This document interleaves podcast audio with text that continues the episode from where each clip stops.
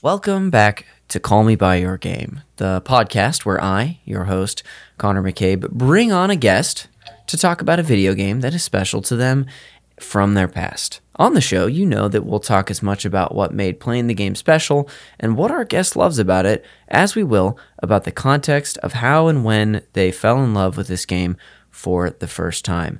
A little bit of housekeeping up top. If you're on social media, check us out. Engage with us. We sure are fun over there. You can find us on Instagram at CallMeByYourGamePod and on Twitter at CallMeByYourGame, but just the one Y. So that's BYOUR. If you've been listening to this show or you're a first-time listener and you're just hot on supporting us, you want to just see us be our best selves, you can do that a few ways. You can, of course, give us a rating and review on Apple Podcasts, which is super helpful. That helps our visibility. It helps people checking out the show to see what you're liking. So maybe let us know what your favorite episode is, or even just how dang cool today's guest was, and then we'll be sure to relay that to him. You can also share the show with a friend, whether they love video games in general, or even the game we're going to be focusing on for today's main discussion. And lastly, as you may hear an ad on the show, we are all over Patreon. You can find us at patreon.com/supernpcradio, where we've got a ton of bonus content, not only for this show, but all the other shows on the network. You can find, in fact, this show has a bonus episode every month, the Call Me By Your Game co-op episode, where I sit down with a group of people to talk about an impactful game to multiple of us. It's a little different than the intimate one-on-one interview that I'll be doing today. And we recently covered Deathloop, the first-person shooter sort of puzzle game from Arcane Leon.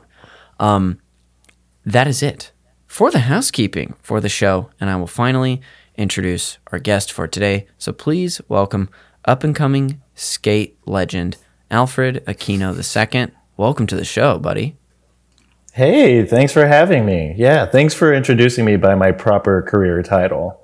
Hey, that's on all my business cards, upcoming skate legend. Oh, so, of course. Thank you. Yes. Oh, yeah. I was more concerned about that than, getting your name right or anything like that. It was the first thing, in fact, that I wrote down. And I meant to put...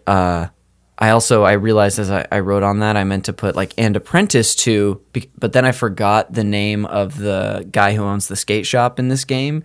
Do you remember that part? Yeah. Gosh. And because I was, researching for the episode, I saw him a bunch. He's always it's like a white guy always doing yoga. Yes. The guy, the skate team owner, Powell Peralta. Yes, there we go. Legendary skate businessman in his own right. Yes. There we are. Okay. Well, you're his, and I'm just gonna retroactively label you as his apprentice.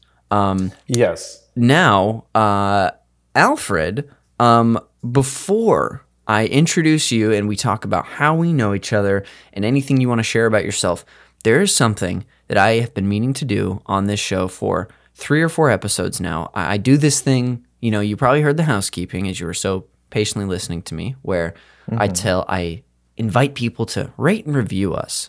Normally, I'll also say, and if you leave a nice review, it's not bigoted, I'll read it on the show. We've had a review sitting in here for 4 weeks that I always say, and after I introduce my guest, I'll read it. I have forgotten for weeks in a row, so do you mind if I read a couple reviews on air for this podcast? Oh, please, go ahead. I would love to hear it. Oh, my goodness. I love it. So here we go. Let's go ahead and read the one that I have been waiting to do. This is left on September 3rd, 2021, from Snook Fan. I don't know if they're a fan of Snooki or what that means, but here we go. The title is Wonderful Show. I listened to the episode discussing City Skylines, which was with Scott Thied, and thoroughly enjoyed it. Lots of great information presented clearly with all the needless, silly giggling that plagues so many other podcasts. Keep up the good work. It's very kind of Snook Fan. Thank you for leaving that review. Also, I feel like we got off easy because there's a lot of needless, silly giggling on this show. There will continue to be. But nonetheless, thank you, Snook Fan. And then... Yeah, go Snooki. Yes, that's probably who it is. Yeah, it's Snooki herself. Yeah. So, oh my gosh, we have a fan. And then I actually happen to have another listener that left a review, so I'll read that one as well. And this is from Casio with an exclamation point. It's titled "A Nostalgic Feel Good Time," and it reads as follows. I actually haven't read it, so we'll see. Maybe it is bigoted. I've listened to a bunch of gaming podcasts for years, and before I found this one, I always wished I could find a gaming podcast that had a more personal and in-depth discussions about the games I love. Finding Call Me By Your Game perfectly fulfilled that wish. Aw, how sweet. Connor, and if I do say so myself, is a great, welcoming host who just seems like such a sweet, down-to-earth guy. I'd be happy listening to him about pretty much anything, but pair him with discussions about games, especially Zelda ones, and you have an undeniably solid podcast. Hope to keep listening to episodes for years to come. How dang nice of you, Cassio. Oh, that's so nice. That's Pauly D from Jersey Shore. Oh too. My gosh. Yeah. You know what? The whole crew is probably listening. The whole crew listens in. No wonder we do so well in Jersey. Yeah. Gosh. Well, yeah. So listeners out there, if you leave us a 5-star review with something nice like that, or anything really, as long as it's not rude or bigoted, could even be some valid criticism, I'll read it on the show. And even if it's 2 months later, but thank you. So I'll finally, Alfred, thank you for allowing me that time to do that. The way that you and I know each other, I actually remember the moment I met you. It's like one of these memories that sticks in my mind. And this isn't, there's no right or wrong answer. I'm not going to end the episode if you don't remember, but do you maybe remember when we first met? I'm not unsure if this is when we first met, but I remember my I guess one of my first memories of you. I thought you were going to say period. Yeah. Yeah. I remember. Let's go back to one of my first memories. Oh my goodness. Way back farther than I thought. Yeah. Let's see. Okay. Because I can also tell you, because I think pretty sure I know. Okay, you probably have a better memory than me. Okay, because I didn't want to put I felt like I put some pressure on you right there. Well, now I'm curious. I'll go first. Go for it. My first memory, because mine doesn't seem that climactic. Sure. I remember it might have been a case, and I remember this a little more. It was just a few years back, and I think we were at Birds after a Herald night at UCB. Okay. And like everybody was there. And I remember specifically that night, I was like, I don't know. I don't like this is, without getting into the whole like UCB like sketch and improv like world thing. I was more of a sketch writer and I didn't know that many improvisers, but I was every time I'm at a Herald night and I hang out afterwards, I'm like, oh, I don't know everybody as well as everybody knows each other. And I saw you, and like you're always so friendly. But I think that night, and this is why I say this is one of my first memories of you, I think, is because I think what I said to you was like, I'm pretty sure we've met before. Yes. But we see each other often, and I just want to reintroduce myself. It was one of those things where I was like, of course, reintroducing myself to you because I feel like we had met before. Yeah, but I didn't know when.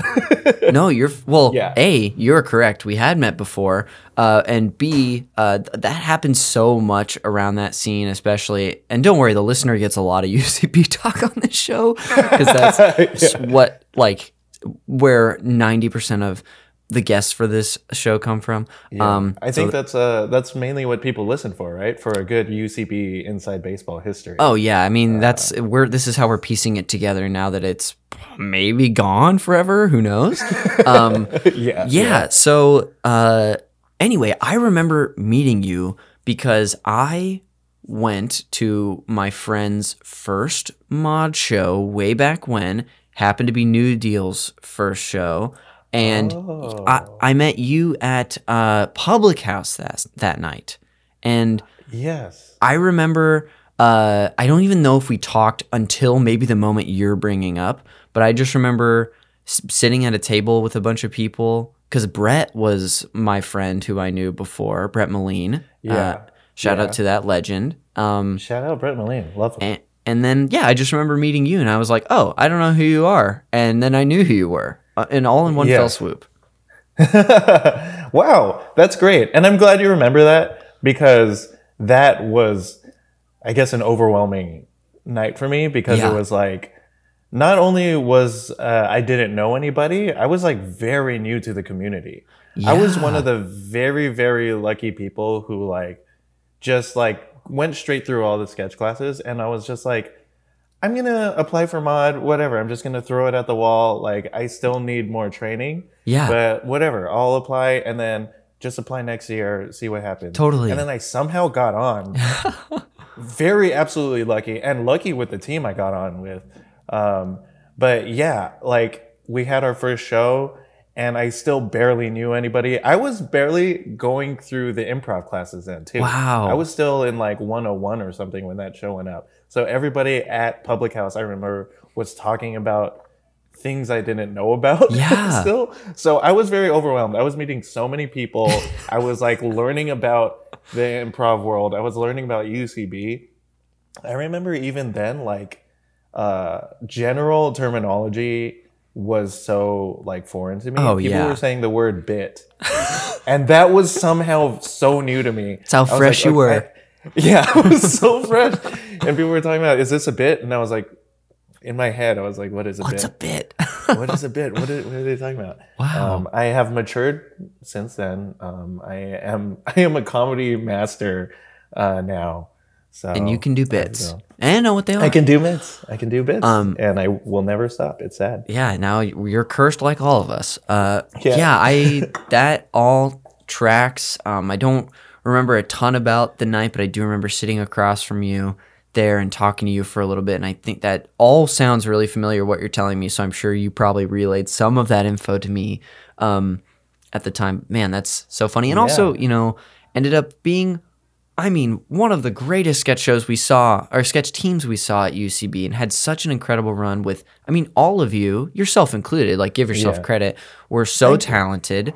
Even like the few changes that happened on the team, like everyone seemed, at least from someone who saw a lot of those shows, everyone seemed to gel well from the outside. And also shout out to about a year ago, guest on the show, Jeff Topolsky, who came on. Love Jeff. Yeah. Oh, my gosh. Love that guy so much. But that's how... Truly some of the most talented people on that team. I mean, there's so many people. Yeah. Love them so much. But honestly, I learned so much from that team. Like I said, as someone who was brand new. Yeah. And then like meeting these people, and I'm just like, oh, man. Yeah. Incredible. I love it. Well, so that's how we met. We've seen each other a few times this year magically, and gotten to know each other not super well. We're still like friendly acquaintances, friendly, we're bordering on that friend zone. And the friend zone you want to be in, where you're actually friends with somebody. Yeah. But what would you like to share with the listener about maybe what you're up to now and anything about yourself? Anytime. Hey, bless you. Oh, thank you. Get the pepper out of your nose, dude. I know. Well, anytime I'm on a thing like this, and everything I always like to share that I'm a cool, fun guy. Hey guys, I'm friendly. I second this. Yeah. Thank you so much. See, this is where that's the moment where we became absolute friends. Of course. Yes, no doubt about it. But other than that, no. I think the biggest thing I'd want to talk about that's going on in my life is Ocha, the short film that I'm working on. We talked about this a little before we started recording, but the episode with Jane. Yes. Who co-wrote it with me. And then there's also Chuck Ma, who I also believe was on the show. Now I have the three. Yeah, you have the three. You completed the Ocha gauntlet. Yes. So when you snap, you have the ability to, make our film disappear, I guess. No, don't do it, Connor. Yeah, don't do it. What's it called? Yeah, so I co-wrote it with Chuck Ma and Jane. And while Jane was on the show, we were crowdfunding it. Hey, if you guys weren't keeping up, we successfully reached our goal a few months ago. Ooh. And we shot everything. We wrapped shooting and now I am editing it. Yeah. Once we're done editing it, we're going to submit it to film festivals, have screenings. But yes, keep an eye out for Ocha, the short film about three drunk people having a night out. And I particularly play a very sad, heartbroken guy who just went through a breakup. Aww. Yeah. Gosh. And everybody loves seeing a guy who just went through a breakup get very drunk and try to party. So who doesn't love that? Yeah. Gosh. Who doesn't love it? It's very, very great to see. Man, well, the listener, I'm sure the listener has been keeping tabs on Ocha. Yeah. But just in case you weren't, you can still check it out on social media and keep up with. You come out for that over who knows what the timeline is, but over the time. Was that all you really wanted to share about yourself? I just want to second that I'm a cool, fun guy. Agreed. Again, people didn't get that the first time. Yeah. So. Cool. We're really driving that message home today. Yeah. This is the main thing I want people to come away with. Good. Because I'm afraid people are listening right now and they're like, this guy seems uncool and not fun and not a guy. Just in case there's like 1% of the listenership who is thinking that, we've got them now. It's probably the Jersey Shore people who... Oh, Snooki and Pauly D? Is that who Pauly D? Yeah. Yeah, Snooki and Pauly D, yes. And if the rest of the cast of Jersey Shore could also leave their reviews, I would really appreciate that. Awesome. Well, before we get into your general history with games, would you tell us the title of the game we're going to be discussing for the main event later? Yes, we will be talking about Tony Hawk's Underground, also known as Thug, yes, which people lesser called it, but yeah. I had forgotten that, and then when I was making like my folder on my computer where I'm going to save the audio files in Dropbox, I abbreviated it to THU. And then I after that was before I researched the game, and then I was like, oh yeah, I forgot people called it Thug. So, yeah. So Underground, the hidden G, those compound words really, really sneak up on you. They do. But speaking of the fact that it was called Thug, I remember the game came out. I was like a sheltered kid. Yeah. And I remember I was like, Thug. Oh, that's bad. Yeah. I don't wanna, I was scared my mom was going to get mad that I got a game that shortened to the name. Yes, she can't find out. Yeah, she can't find out. Oh, gosh. Well, I'm really excited to hear about your history and connection to that game a little later. But let's get into your general history with video games for a little bit. Do you remember when you first took an interest in video games at all? Yeah, well, I don't have a specific memory. Sure. I just have this general thing. So basically, ever since I could remember, I have an older brother. His name's Ryan.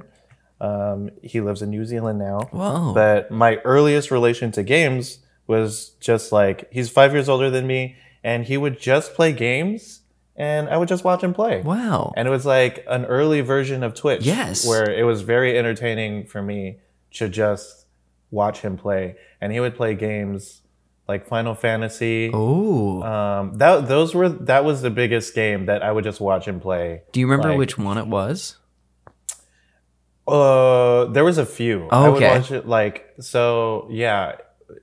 it my earliest memories started at Final Fantasy 7, I think. Awesome. Yeah. And then it was 7. 7 is the one with Is that Cloud. With this little guy, Cloud? Yes, yeah, that's Cloud. I just got this the other day. Yeah, you got it for this podcast. You knew my history of games. Yeah, I did already. Some creepy research. Yeah, you interviewed my brother. Yeah, that's coming out after your dad's episode. It's going to be a whole three-parter. You're interviewing the whole Aquino family. Pretty much. Sounds good. Cool.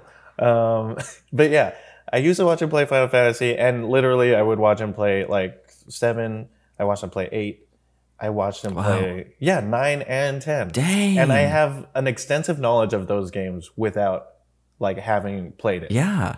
And it was a funny thing because it eventually became like, when I was young, of course, I would just watch it. Mm-hmm. But then there became, and I'll get into this a little later, but like there became a thing where it's like, as I got older, I'd be like, I want to play. Yeah. And my brother, like we get along now, but he used to be kind of a bully to me. Checks out. He used to just be like, you're not allowed to even touch the console. You're only allowed to watch this. Ruthless. Thing. So, yeah. So I had a whole thing where I was just watching him play any game that he got. And, like, unless there was a multiplayer game, like, we would play against each other, like, that's all I could do watching him play games. But, yeah, those games mainly, I feel like there was a few other. He played a lot of RPGs, I remember. Yeah, sounds like it. Yeah. And then some of the other games, it was like mainly the Final Fantasy games, and then he would play with his friends. He would play Super Smash Brothers with his friends, and that was a big one that I wanted to talk about. But that's it was right. Like, it's not, yeah. The big thing with that, I think, and this also like plays into like my my history with games is so. They started playing Melee. Well, no, we started playing Super Smash Brothers on N64, of course. Yeah. And he had this friend named Matt that he was good friends with throughout like all his years of elementary school and high school. And I would just watch them play, and they were so good. And then Melee came out, and then this was around the time where I was like, oh, I want to start playing video games. But they sometimes wouldn't let me play, and understandably so. It's like when you're at a certain level of game and then you have your little brother coming in and you're like, I want to play with you, but then it's like he barely knows the game. Yeah. It's like a little bit of like an interference. I mean, they could have still been nicer. Yeah, they could have. You're giving them a lot of leeway. Yeah, I'm being too nice about it. But this is my comeuppance. What happened was like they wouldn't ever let me play, so I would make it a point to like whenever my brother was out of the house or away or something, I would sneak in to the GameCube, even though like he would say like you're not allowed to play it or whatever. I would sneak into the GameCube and just like put on like a level 9 Falco and just train. Oh like, wow! Train as much as I could, and I got pretty good at the game. And so there was it feels like a movie plot. There was like one day they were playing, and I was like, yo, come on, just let me play a game. Yeah. Like, I promise, like, I'll make it worthwhile. Yeah. And then eventually, I started like holding my own. Yeah. And then it wasn't like an immediate, like, I was beating them right away, but like they could tell that I could play, and they were just like entertaining it. But eventually, I started beating them. Nice. And they were getting so mad about it. That checks out.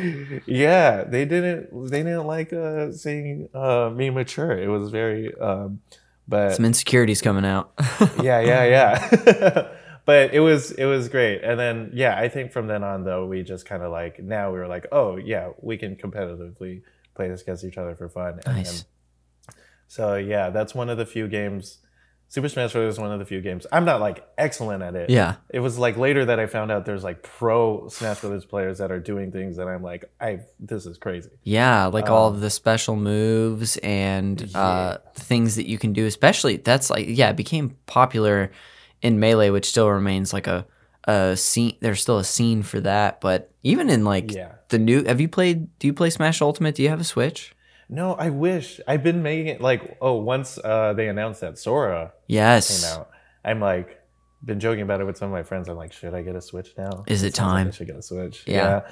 But that whole scene, like, people break down Melee to the technical aspect. People study it and just like they have like terminology for it. Yeah. I'm on TikTok a lot right now. Like Super Smash Bros. Melee TikTok comes across my feed a lot. And I'm just like, it's crazy. It's a crazy world. I love it. And I get, so that's like the middle of it. Other than that, I remember I have a huge history with playing Halo a lot on Xbox Live. Oh, nice. This was moving into like 8th grade for me, I think. But one of the specific memories I have of Halo that I love telling this story. There's a time where I was like waiting in the lobby for my friends to hop on. This was like a summer day, like we were just playing Halo, like just through from like 5 p.m., maybe even like 2 p.m. in the afternoon to like 5 a.m. in the morning. Wow. Or whatever. We Do you remember? Were you playing the first, the second, the third? I think by then this might have been Halo 2. Okay, gotcha. Halo 2 or 3. It's the one with Coagulation. Wait, did some of them had Coagulation? I think it was Halo 2. Okay, cool. I was just curious. But yeah, one of the specific memories I had though was like I was sitting at the lobby waiting and I was listening to Blink 182. Yes, as you do. This was also a period of time, I'm getting on tangents now, where you could put, I don't know if you remember, you could put like your music library onto your Xbox. Yeah. And there were some games that let you put it into the game themselves as cues. And I played a lot of ESPN football. And it was so funny because I had Smash Mouth like in my music library. And I had it set to every time like you'd make a touchdown, a Smash Mouth song would play. That's incredible. It wasn't all-star. It was like some of their deeper cuts off that album. And I have a triggered memory. Like every time that song plays, like I think of like getting a touchdown in ESPN. I love it. Anyway, that wasn't my specific memory though. I was listening to Blink 182. Do you know the song Adam's Song? Yeah. By Blink 182? Yes. Yeah. I was just sitting in the Halo lobby that song came on, and then I heard it before, but this was the first time I had actually like listened to what that song was about. Yeah. And then I remember just realizing what the song was about, and I was like, oh my God, this is heavy stuff. Yeah. And like, you know, my 7th grade brain was like just going through it. Yeah, really. So I started like just like really feeling it, and like kind of like I started like just getting teary-eyed and crying. Oh my goodness. I wasn't like bawling crying, but I was like really feeling some sort of empathy with it. And then it unlocked something. Yeah, it unlocked something in me. New achievement unlock. And then shortly after, my friends hopped in the lobby, and I was like, all right, guys, let's get this W. Like, are you sure you're ready to play? Yeah. Jeez. Yeah, I had to cover up my tears. It was a very angsty session that day. I love that. What are some, are there other impactful games maybe after that time? Maybe like a couple that you definitely want to mention leading up until present day? Yeah, you know... Yeah, shortly after Halo, I think, because like I mentioned the big games that I got obsessed with. I got obsessed with SSX Tricky. Oh, that's right. Yeah, that was another game, and this kind of falls in line to everything else I'm going to talk about, because SSX Tricky was a snowboarding game, of course, and I hear it was talked about in the show in the past. So one of the first episodes. Yeah. So some of your hardcore Jersey Shore viewers probably already know what the game is. But my specific memory with that game was like I would play it. It was one of the first games. Like I said, it was one of the first games that I really got good at, and I'm going to be talking about this a lot. Like a lot of my video game history has to do with this like competitive like relationship with my brother. Yeah. It was probably the first game where I knew hands down I can beat him every single time. Yeah. And that's I think why that game became so important to me. And the other reason was like the game is so outrageous and amazing in the tricks that they do. Yeah. That one day I was just like, or not one day, but I was like watching it and I was like, one day I'm going to learn how to snowboard and I'm going to be the first person to pull off these tricks. and I don't know if the listener, whoever's listening right now, if you guys are familiar with the game, the specific one that comes to mind, there's a character named Simon. I knew you were going here. And he's one of his special tricks is like literally he takes the board off his feet and then spins it around his neck and it looks like a helicopter. And then he grabs it and slaps it back on his feet. And I literally was watching that as a kid and was just like, I'm gonna do that. I'm gonna do that when I grow up. Always aspirational. Yep. You've always been aspirational, my friend. That's incredible. Yeah. It's funny when you started to talk about that, the move I imagined, I was like, if there's a craziest move I can think of, it's that one, and you said it. Yeah, it really sticks out to you. That and Eddie's, was it Mac? Mac was a breakdancer, right? I think so, yeah. He does like a six-step and like a backspin thing on his, or like a head spin. No, Eddie does a head spin. Mac does the breakdancing on the boards. Anyway, but yeah, and that game and like my relationship to it kind of leads on to like the rest of what I'm talking about with like Tony Hawk. All the Tony Hawk games, I played all of them since I was a kid. That was one of the first games like me and my brother could agree playing against each other. Totally. With. Like 1 and 2, yeah. Like those games actually, like 1 through 4, really really gave me a relationship with skateboarding, because in those games like you would be skateboarding, of course, but they also played snippets of like actual skate videos. Oh yeah. So you can unlock them whatever when you're playing the game, and I would just watch them, and that was legitimately like what got me into skateboarding. Yeah. And I laugh about it now because, you know, as we stated earlier, I'm an upcoming skate legend. Yeah, of course. But realistically, I'm going to preface all this by saying, like, I'm not like the best skateboarder, but skateboarding has had such a huge influence on my life and career. And I do it as a hobby, and it's like very like, it's fun for me.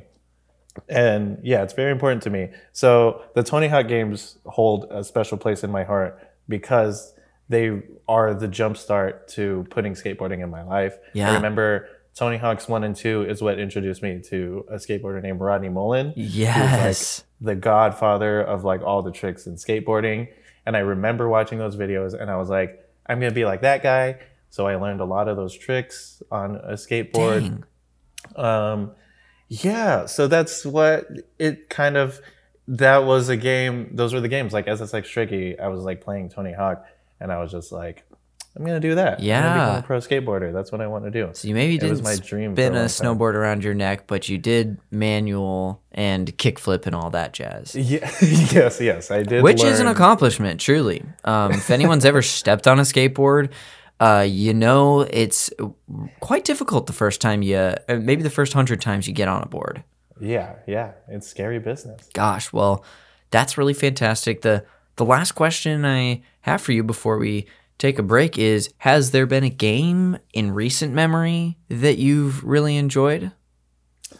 Yeah, I can rattle off a few. Sure. But I guess to come to a conclusion of my history of games, to put a little bow on it. Yeah. So all the games I mentioned hold a special place in my heart, but really what kind of happened on the tail end, I started playing games a little less, and what I started finding was I started liking open world games a lot more, because I find myself to be a casual gamer. I don't like really get too invested in a lot of games, but open world games really stick out to me, and so it's like Grand Theft Auto was, of course, like everybody loves that game. Yeah. And Grand Theft Auto 5, like recently, I got that game, or it was years ago when it first came out. Yeah. But I was just so impressed with that story. It's like the people at Rockstar and what they're doing with the Grand Theft Auto series. Yeah. Amazing. Chef's kiss. Most recently during the pandemic, I played a lot of Red Dead Redemption. Ooh. Video games did come back into my life during the pandemic because there was a group of friends.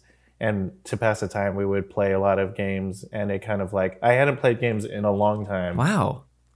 And then we started playing like games like Terraria. I got into Minecraft for the first time. And we did that during the pandemic, but it was still kind of like dabbling for me. And then another game that holds a special place in my heart is Tetris. I love that game so much. And specifically Tetris Battle, the one where you play against someone, and when you get a certain amount of lines or a Tetris, you send lines to someone else. That is so fun to me. And then, yeah, the game that I consistently play nowadays is the skate games. Coming back to my history with skateboarding games, it's like a big... Skate 3 specifically was like the perfect game of like, it's an open world feel, and all you're doing is skateboarding, and it's the most realistic mechanism for a skateboarding game. And it's like, this starts getting into like skating inside baseball details, whatever. But it's like, as a skateboarder, it just feels so real, because it's like you literally spend hours just trying to do like a specific trick. Yeah. Like there's a storyline and everything, and that's all fun, but you can still spend hours in the game as a player, like just like in real life, like a skateboarder trying to film a trick or something, taking all day to film it. Like you can do that in the game. You sit down at a rail, like a handrail, and then spend like hours just kind of like getting the exact trick that you want to get. And that is very fun and therapeutic for me. It was like, especially at an early time in my life where I was like skateboarding all the time on summer days. Whenever it was like a rainy day or something, like I would just play that game. That's awesome. It would just have almost the same fulfillment. So, yeah. And then funny enough, when you hit me up about this podcast and I was like thinking about what game I wanted to talk about, it made me download Skate 3 on a PS3 emulator on my computer. Really? So I just recently started wasting more hours on it. I love it. Good. Yeah. Anytime I can, whether it just somehow influencing someone to play more games, I have done my job. Yeah. Well, that's incredible. Thank you so much for sharing about your history.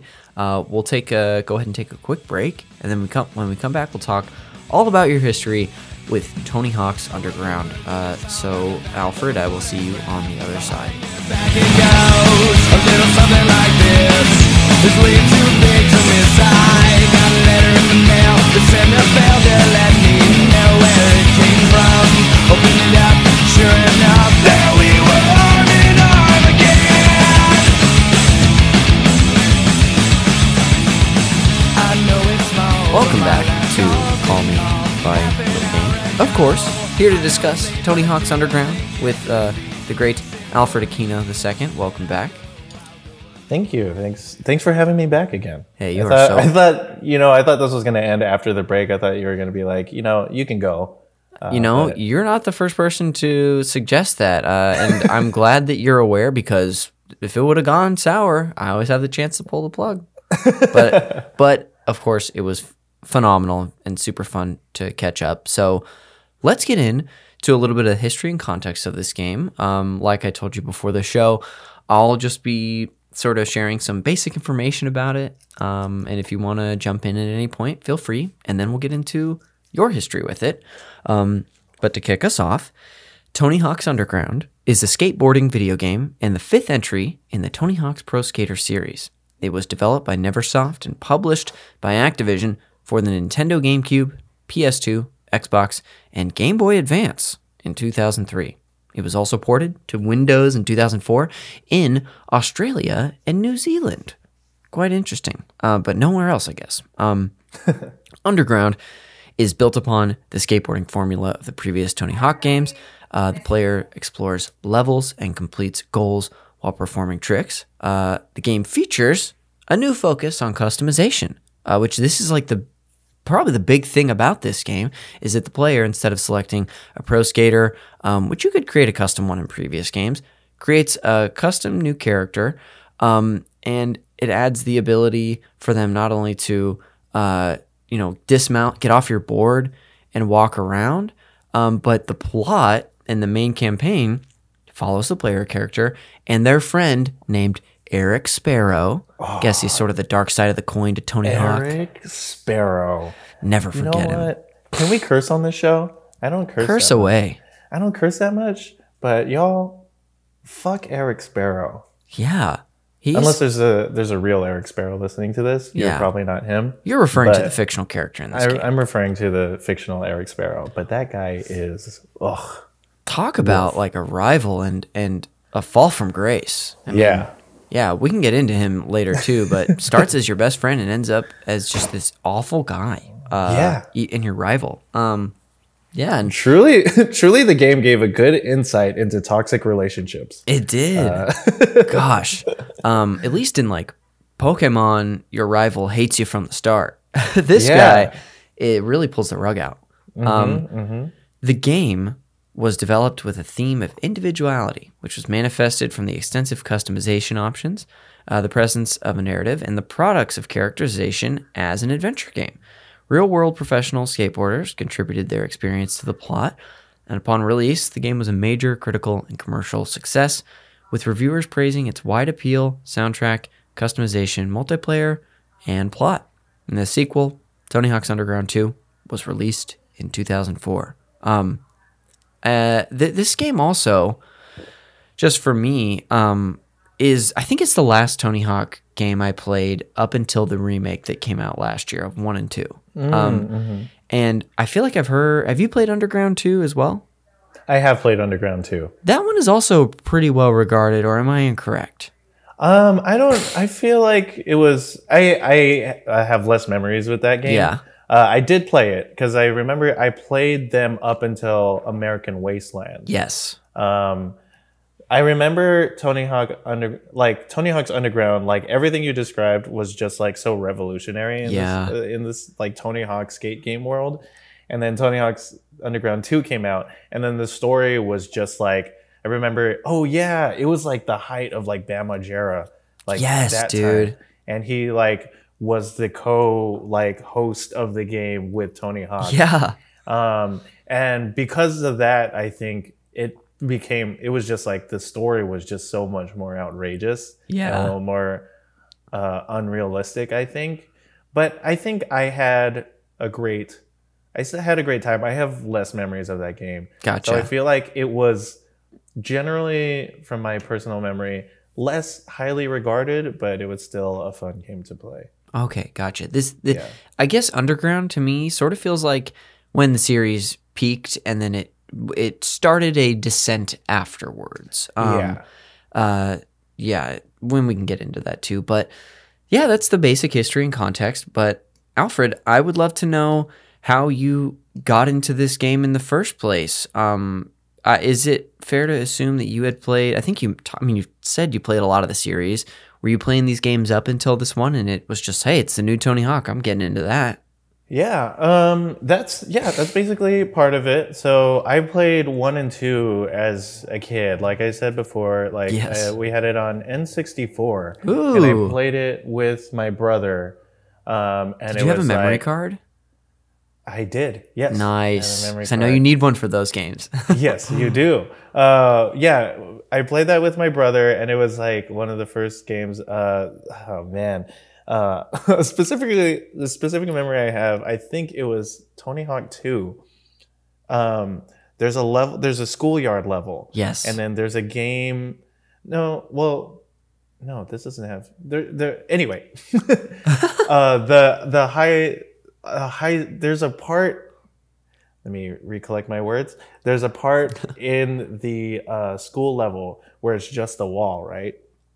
And you can grind on the wall, you can wall ride up to it, and then grind the top. Yeah. And I've seen videos of this, but I felt like I found this out as a kid. Like, if you just, like, grind and jump a bunch on that wall, you can just, like do those, like, classic Tony Hawk glitches that you see in, like, speed runs and like, high score runs, where they're just, like, just racking up that combo. Uh-huh. And I was able to do that off that one wall. And I remember that was I'm saying this, I am finding talking throughout this podcast that like any moment that I could beat my brother in a game really stuck with me. It's important to you. Yes. It's very important to me. But yeah, that was like one of I remember that memory always sticks out to me when I think of that game, is that wall and how like good I was at racking up points. Yeah. And then I remember I came back to that game like years later and couldn't do it anymore. And it made me so sad. That's so sad. Yeah. Oh my gosh. But yes, I played those games. Yeah, Tony Hawk up until Tony Hawk's 4. And it was one of those games I did mention before, like my brother didn't let me like touch the consoles or whatever. Yeah. But like I think there came a point where he was like started playing a lot of PlayStation and stuff. Mm-hmm. And like the N64 and like the consoles we got, the Tony Hawk games were separate, so I was able to play those games more nice often.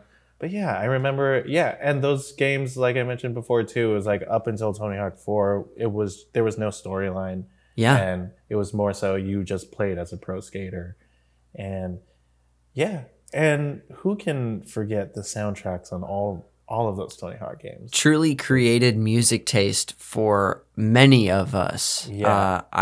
Matt Apodaca has talked about that specifically on this show, but like there are, like the first time that I ever heard Del the Funky Homo Sapien was on Tony Hawk 3 and with his song, gosh, what's the song about hygiene? Either way, that song is like what got me into Del. And then there's... And so many, I'm sure many of us have examples of stuff like that. Yeah, there's like a lot of the songs in that game like just have like, it's one of those hidden memories, you know? Mm-hmm. Like I don't know, like I don't necessarily remember the name, but like if it comes on, it just like brings you back immediately. Yes. This somehow made me think of what I was going to say earlier. Ooh, yes. Yeah. I just had a brain blast, Jimmy Neutron moment. We love those on the show. Yeah, I mentioned how the Tony Hawk games were influential in me getting into skateboarding. Mm, yes, I always laugh about that because as I got deeper into skateboarding and met more people, and what skateboarding means and how. What skateboarding means creatively to a lot of people and like how it's inspired a lot of people in their lives. And you hear stories about actual pros and stuff. Yeah. You hear a lot of stories about people who are just like, yeah, I grew up in the hood, and especially because I grew up in Long Beach. So I was like skating around like a lot of like kids like that. And it was like, I grew up in the hood. Like I got a bunch of like family problems. Like I hear stories about like kids who had nothing to do but go skateboarding like out in the streets because like their mom was addicted to drugs. And it's like these really heavy, compelling stories. Yeah. And they're literally like, skateboarding saved my life. This is why I got into skateboarding. This is why I devoted my life to it. Wow. And then I'm over here like, oh, why'd you get into skateboarding? I played Tony Hawk Pro Skater? I'm like, I could do this cool thing on a wall. On Tony Hawk 2, where you could like, I wanted to do that in real life. And it changed my life. Yeah. Yeah. I feel like you are not alone. And that's part of when skateboarding became so popular in the late 90s and then early 2000s, it's partly due to these games, partly probably due to Tony Hawk's the celebrity, the actual skateboarder, his popularity in general, and the X Games. That's definitely a thing I've heard discussed too, is like that not invasion, but like so many of us, because I did a similar thing too, was like got a skateboard and started skating around, and like that was my reasoning for it too. That's you're not alone is all I'm trying to say. That is interesting to see that those two very different reasons. It felt silly, but it's also saying that too for anyone else listening who started skateboarding because of Tony Hawk's. That experience is still valid. Everybody has a reason to get into the way into the things they do. You don't need a huge like heartbreaking or compelling reason to do the things that you do, but it's it is silly comparatively. But I that's not gonna take away. Like I absolutely love skateboarding. Like I said before, it had a huge impact on my life, and it's because of these games. Gosh, I love it. So, do you remember when you first got this game, or is the memory not that specific? The reason why I wanted to talk about this game is because, and this isn't like some huge story, but like my basic only like worldly memory of this game, it has stuck out to me ever since it happened. And it's one of the it's just a nice memory. Yeah. I think I mentioned before that my brother was very he didn't let it was hard for me to get my own games. Yes. Because he was the one who had control of the console as the older brother. Yep. And he was just like, you can't touch it without my permission. Well, the typical cliche older brother stuff. Yeah. And so this game came out, I was in 6th grade? Oh, yeah, I was in 6th grade then. And this was about the time where I started playing my own games. I think that I had gotten my own Xbox by then. And so I was maturing as as my own individual person. This was one of the first games that I was able to get just for myself. Nice. I think it might have been the first game. Wow. I don't know, but it was one of the first, and it was just the ongoing thing of what I've been talking about. It was just it stuck out to me because I had that freedom, and it was just a bit of a separation from my brother in that way. That's huge. And I remember vaguely buying the game. Maybe this sticks out to me more because maybe a few weeks before I was trying to buy a Grand Theft Auto game. Maybe not weeks before, but one of the biggest memories is I tried to buy a Grand Theft Auto game, and of course I was they had the ratings for the games, and I was underage to buy it, but with a parent they'll let you buy it. Sure. And it was one of those things where I was my mom knows nothing about video games, knows nothing about ratings. I'll just ask her for this game. Yeah. And I remember I was okay, Mom, can you go buy me a Grand Theft Auto? And I was so close. Oh. And then I feel it was my brother. Maybe it was twofold. Man, my memories are crossing together. It happens. But I think, I'm going to say this is what exactly happened. My brother was telling my mom, I remember what happened. Yes, we did it. So I got obsessed with Grand Theft Auto. My neighbor down the street had the game, and I was playing it, and it was so fun. He showed me the feature that everybody knows in Grand Theft Auto, where you can pick up a prostitute and take them to the alley, and then the car shakes a little bit. Yes. And then, there's that aspect to the game. I thought that was so funny. And, I thought my brother was my buddy, and I was we were talking about Grand Theft Auto. I was I think my friend let me borrow that game. Sure. And I was playing it, and then I was and I think my brother got me in trouble. Oh. He was he told on me. He told my mom. He was you shouldn't let him play this game. This is what they allow you to do in it.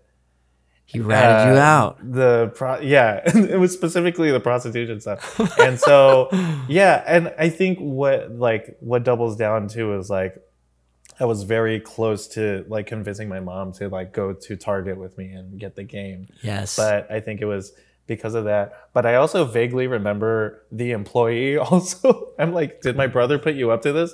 What happened was the employee was oh, just so you know, this game is rated this.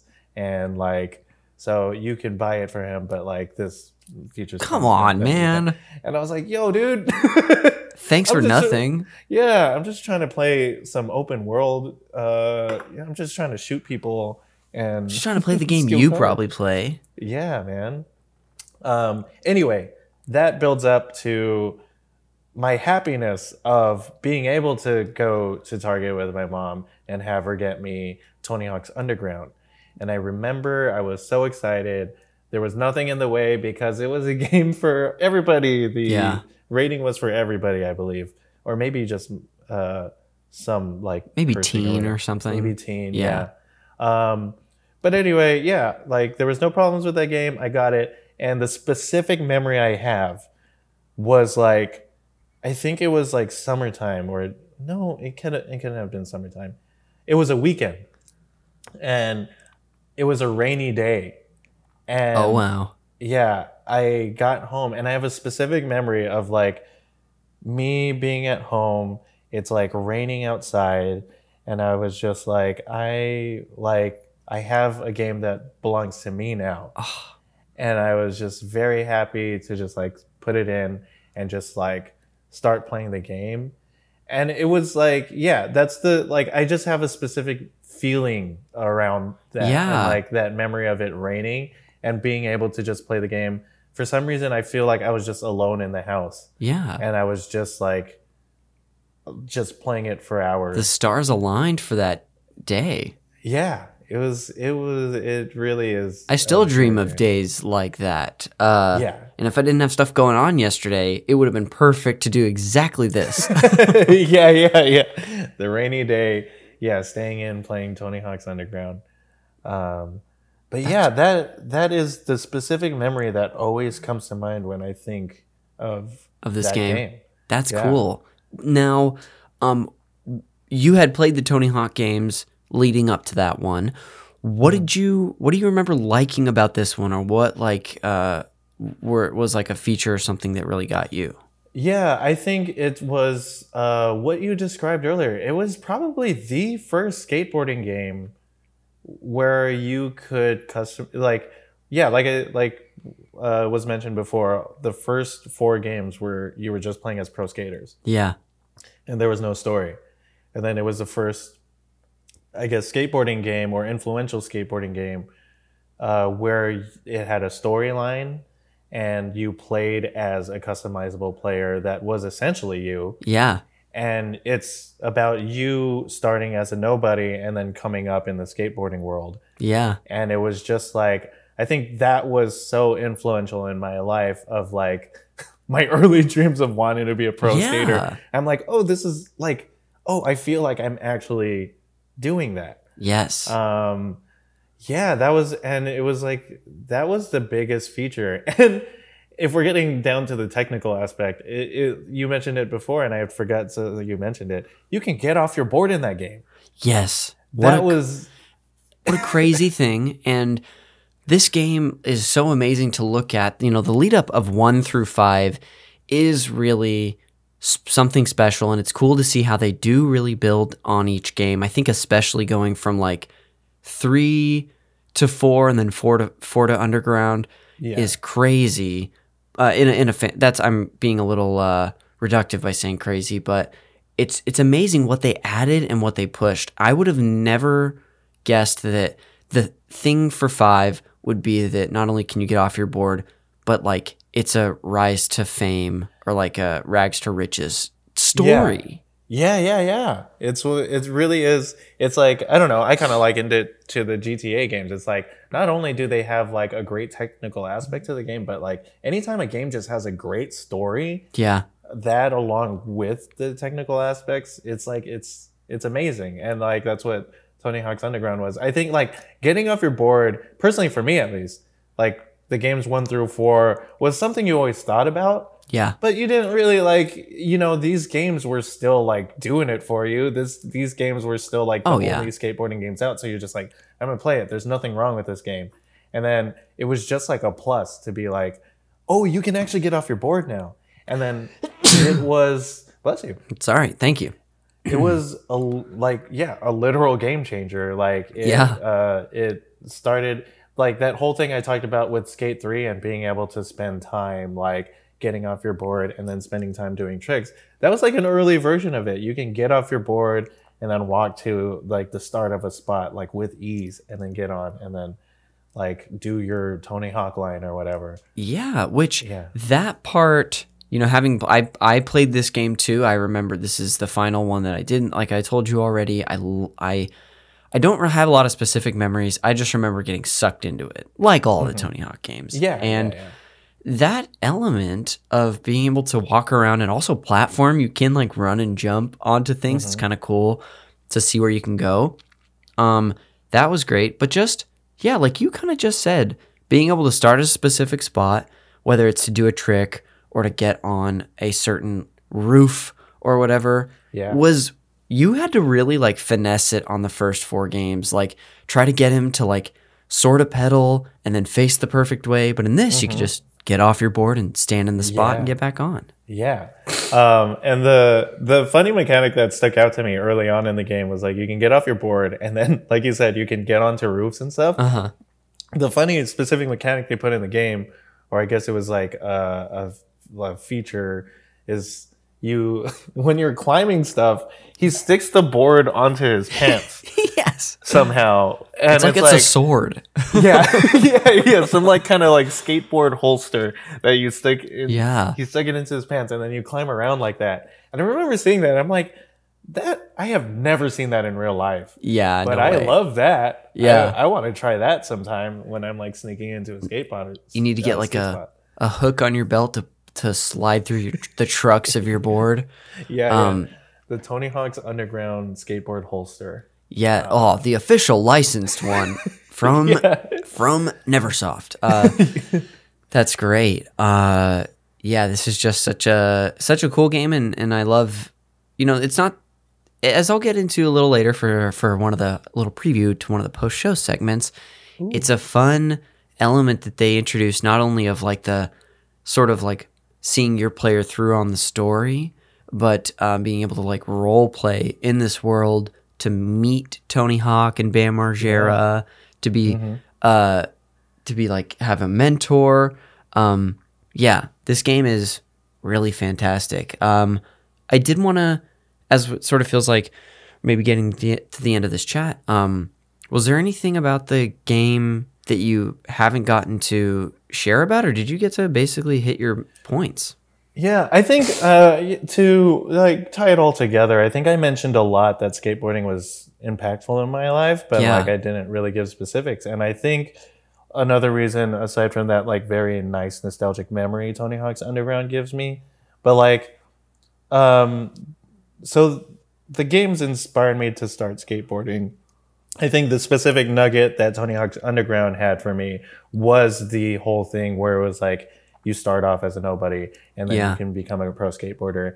And that influenced my dreams into being like, oh yeah, this is what it's like. I mean, the game, of course, there's a lot of over-exaggerations and unrealistic things that happen in there. But it's like the general idea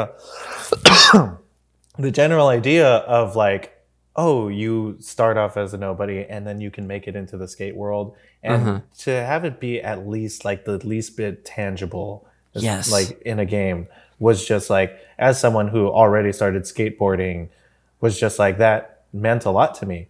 And totally. So this kind of takes me outside of gaming a little bit. But what happened with everything is like, that contributed to my dreams of becoming a pro skateboarder. Yeah. And like 8th grade through early high school, I was just like, I'm going to skateboard every day. I'm going to get sponsored. I'm going to be a skateboarder. And then spent every day skateboarding. In high school, I met a group of friends that I'd skateboard with like every day after school. And then I like bringing another storyline into this. I used to play with like cameras and stuff a lot as a kid. Yeah. But what really compelled me to start using cameras more was, of course, skateboarding and making skate videos. And I was like one of the only kids like, I have a camera. I played with it a lot. I'll be the guy who films and edits stuff. And so I got into skateboarding, met my friends, had a group of friends. We would make skate videos. I was the one that was like, I will film everything. I will put it together. And that's how I got into like video editing.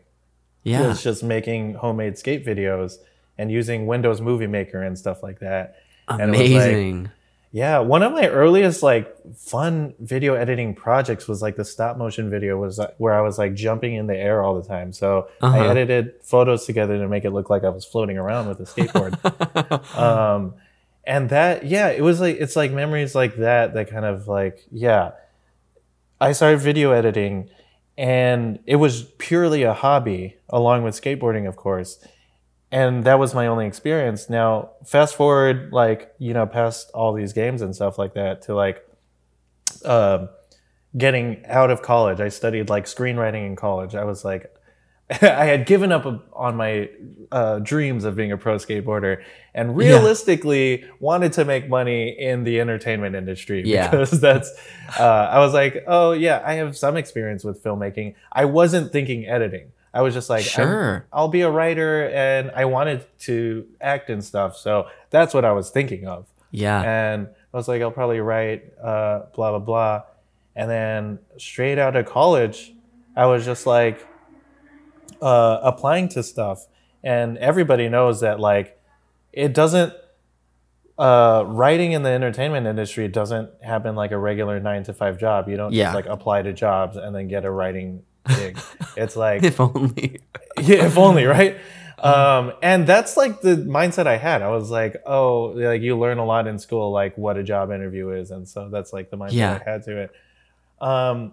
And with that mindset, the only job I could get, I was like looking for work, and then the only job that I had enough skills for was an editing internship, a video editing internship for Billboard magazine.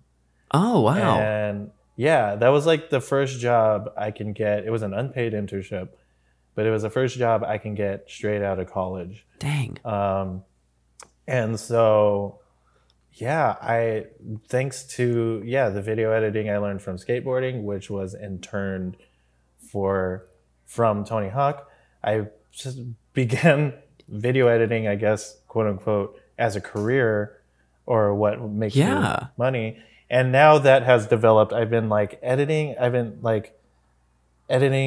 taking editing jobs for almost 7 years now. Wow. And yeah, now like I technically, like, the jobs I work now, it's like I work for Will Smith's production company, and I make stuff for Netflix's social media account. Okay. And and it's all editing. Like, I have, specific meme style of editing. If you guys, I have an Instagram, guys. You can follow me at Alfred Zass, Alfred Z-A-S-S, and you can see all my editing stuff. Well, dude, thank you so much for sharing. That was really fantastic to get a little insight into what this game means to you and its place in your life. So thank you so much for sharing about your experience with Tony Hawk's Underground. Thanks so much for having me and letting me talk about it. Dude, absolutely. To close things out, I've got two fun post-show segments prepared for you based on this game. The first one is the Fact Me by Your Game segment, and that's where I just share a couple fun facts with my guest about the game they chose today. Could be Easter eggs, development history, cheats, secrets, who knows. So here they are. The first one of two I have titled as Return to Old Faithfuls. So in Thug, Tony Hawk's Underground, there are three stages. From a game you're super familiar with, Tony Hawk's Pro Skater 2, that you can revisit secretly after completing the story mode. Are you aware of these? You said they were from Pro Skater 2? Yeah, there's three secret levels hidden in this game. Yes, I believe I vaguely remember this. I don't know if I'm going to get the levels right. It's all good. I could tell you about them if you'd like. I would like... Is one of them the hangar? One of them's the hangar. Yes. Okay. Well, that's the only one I really is one of them. Oh, okay. Is the other one the schoolyard? Yep, it's school too. Yes. There's a third one? There's the third one. Oh, this is hangar, schoolyard. This one's kind of a famous level too. Really? Yeah. It's a coagulation from Halo, huh? It's coagulation. It was really close to being blood gulch, but instead it's coagulation. Yeah. The third one is actually Venice. The first two you get by collecting a token in New Jersey for school 2, in Moscow for the hangar. But for Venice and the Hawaii level in this game, there's a little tiki statue that if you ollie into it, you go down this tube. Do you remember it now? Yes, I do remember this. Yeah. Yes. Wow, you unlocked a memory for me. Yes, I remember finding out about that through Game Facts. Shout out Game Facts. Yeah. Ollie through it, you go through the tunnel, and then you find the hidden level. Wow. Yeah, exactly. So there are those three. And then the second fact I have for you, I have titled PS2 Master Species, which actually I'd like to know, what did you play this game on? I don't think I asked you that. Yeah, I believe it was PS2. I believe it. Yeah, I'm pretty sure it was PlayStation 2. Gotcha. Okay. Yeah. So in the PS2 version of this game, players could enjoy the online skate shop, which is exclusive to this version, in the game, which allowed for different games and features, including the ability to scan the player's face into the game to be featured on their skater. Oh my God. Yes, that was a big thing. Yeah. Did you do this? I remember I was bummed that I couldn't do it. Oh. I remember because that played into the whole, like, this is your game, this is you playing it, and this is you becoming a pro skater. I remember that feature. Yeah, I'm remembering all the commercials now. It was like, this is the first game where you can play your own character and you can actually be you. I don't think I had the technology then to take a picture, and I don't think we had our stuff connected to the internet. Sure. It might have been, I don't know if you had to pay for it or whatever, but I think it was just like, at that point, it was generally just out of my like comprehension and comfort zone to do. But I really wanted to. But yeah, I never did it. But I remember that feature being there, and very sad that I couldn't do it.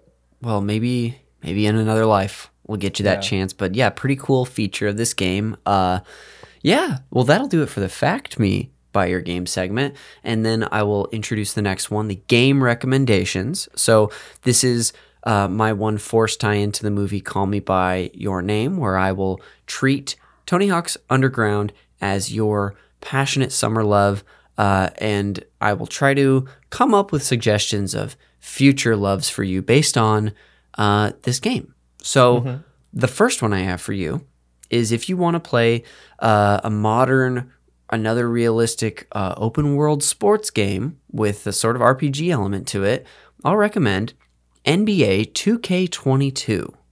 Ooh, yes. So there's one for you where you can, literally it's open world. You can walk around New York and play basketball at anywhere you want. You can have a whole career. Shout out to good friend of the show, Mikey Stevens, who loves this series and that game. Yeah, I think I have played. I've shot a basketball sketch with him. Really? Yeah. Oh, nice. But basketball is another very important sport in my life. I've seen gameplay of that video game. Didn't play too many basketball video games, but I play a lot of basketball. And yeah, that game sounds amazing. I would love to play it sometime. There we go. The next suggestion or recommendation for you is, if you'd like to play a throwback style Rise to Glory sports game, I'll recommend to you Golf Story. Are you aware of this game at all? No, I am not aware of this. So it came out about 4 years ago, and it's a game that has a retro art style, like 16-bit pixel Super Nintendo looking game.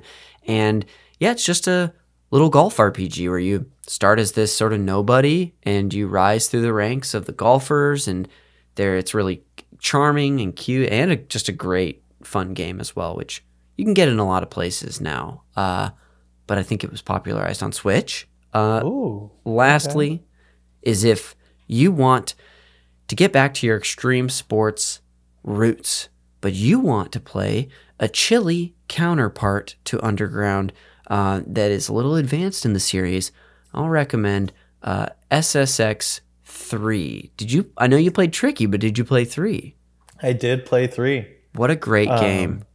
It's a great game. It's like, I was disappointed at first because they changed a lot of like the mechanics of it. Mm-hmm. That's right. Yeah, there was like less gravity in it. I remember you had less time to do your special tricks, and they focused more on a realism to it rather than SSX Tricky. And I remember being really bummed about it because, like I said, SSX Tricky was a game where I was like, I can beat anybody at this game. I love this game, and so I was so used to it. And SSX 3 came out, and I played it, and it was like too realistic, and I was bummed out. The cool thing about that game was they introduced pressing, which is like the manual in snowboarding. And that was a fun mechanic. So fun. I didn't appreciate it when it came out. I did play it again very recently on an emulator, and I absolutely love it. Because now I snowboard more frequently now, so now I appreciate a more realistic skateboarding game. Kind of like Skate 3 for you almost, in a little bit of a way. Yeah, a little bit, so I think it would just be so hard to go immediately from Tricky to 3. I've actually got it on GameCube, and I need to give it a go again. But yeah, that's it for the recommendations. And Alfred, that'll actually bring us to the end of the show. So before we get into that, can I throw in a recommendation or maybe something? Excuse me? I would love that. It's not exactly a recommendation. I don't know how many people, I don't know if you can keep up with the skate games, but so Skate 3, as I said, there's a whole, I have a whole bunch of other memories. I don't know. No, I won't get into that. Skate 3 is huge in the skateboarding world because of how realistic it is, how I described. And it is like, you know, I know this game, I know this podcast I'm talking about, Tony Hawk's Underground. Honestly, sorry, Tony Hawk. I met him once in my life. He gave me a signed board. He's my best friend now. Yeah. I met him on a College Humor show. Go watch, go subscribe to Dropout. And watch Game Changer, guys. Another random plug. Incredible. Anyway, sorry, Tony Hawk, but literally the best skate game ever made is Skate 3. Yeah. Thus far. Realistic. The story is, I mean, in Skate 3, they didn't really have a story. But as far as gameplay, skateboarding, Skate 3 has a special place in my heart. And it's gone 10 years. Everybody was anticipating a sequel. They didn't get one because EA thought it wasn't a big enough cash cow at, like their 2K games. EA. So, yeah, for the biggest... They have made a series of bad choices in what games they would like to make. And not renewing or like letting... giving Skate 3 the money is one of the bad choices. But... they announced early pandemic, or maybe during the pandemic, Skate 4 is officially a thing. It's in development. They just released a new teaser. And it's not gameplay or anything. Oh. It's just literally a teaser. Oh, okay. But and there's no release date. But that is something I am like very much excited for and waiting for. So Skate 4, guys, keep an eye out for that. Goodness, that's really exciting. Now, anytime I hear news about that, I'm just gonna be thinking of you and your excitement. Gosh, well, dude, thank you for that rec, and thank you so much for coming on today. This was a blast to get to really hang out one-on-one for the first time. This was awesome, and I just wanted to give you a little time to plug whatever you want, whether it's social media, your movie again, anything you want people to look out for you. Yeah, first and foremost, I told everybody about the movie, Ocha. It's about three people getting drunk in K-Town. Very, very fun movie. Very excited. I am editing it now thanks to the inspiration by Mr. Tony Hawk himself. Thank you, Mr. Tony Hawk. Thank you, Mr. Tony Hawk. Other stuff that I would be down to plug is, of course, subscribe to Dropout, guys. Watch College Humor. I'm in a few of their videos. That's always fun. And then the last thing is my social media stuff. Follow me on Alfred's Ass, ALFREDZASS, all one word, on Instagram.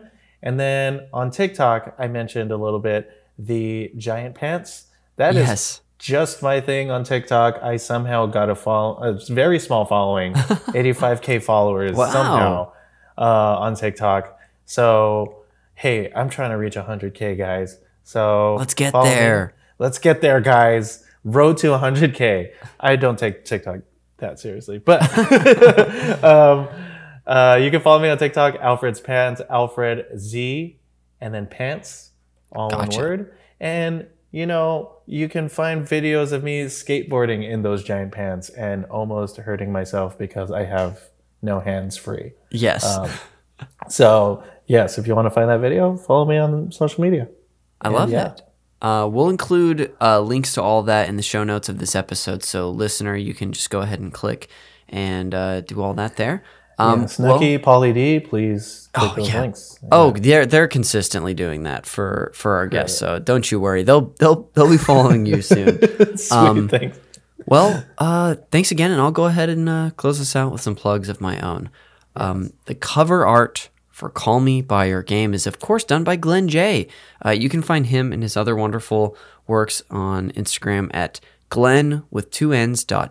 The show is produced by Jeremy Schmidt. You should check out his show, Video Games, a Comedy Show, also on our network here at Super NPC Radio, which you can support on Patreon at patreon.com/SuperNPCRadio. We are just wrapping up our Legend of Zelda Games Club series, which we've been doing all year long. We have our co-op episodes, the Resident Evil Book Club, Super NPCs, and Stario Chart, which is our astrology-based video game show hosted by Tyler Schnupp and Brent Flyberg. Got a lot of fun stuff over there. So if you've been listening and you want to support us, that's a way that you can do that and get truly some really high-quality work. You can also follow me on social media at Connor_McCabe.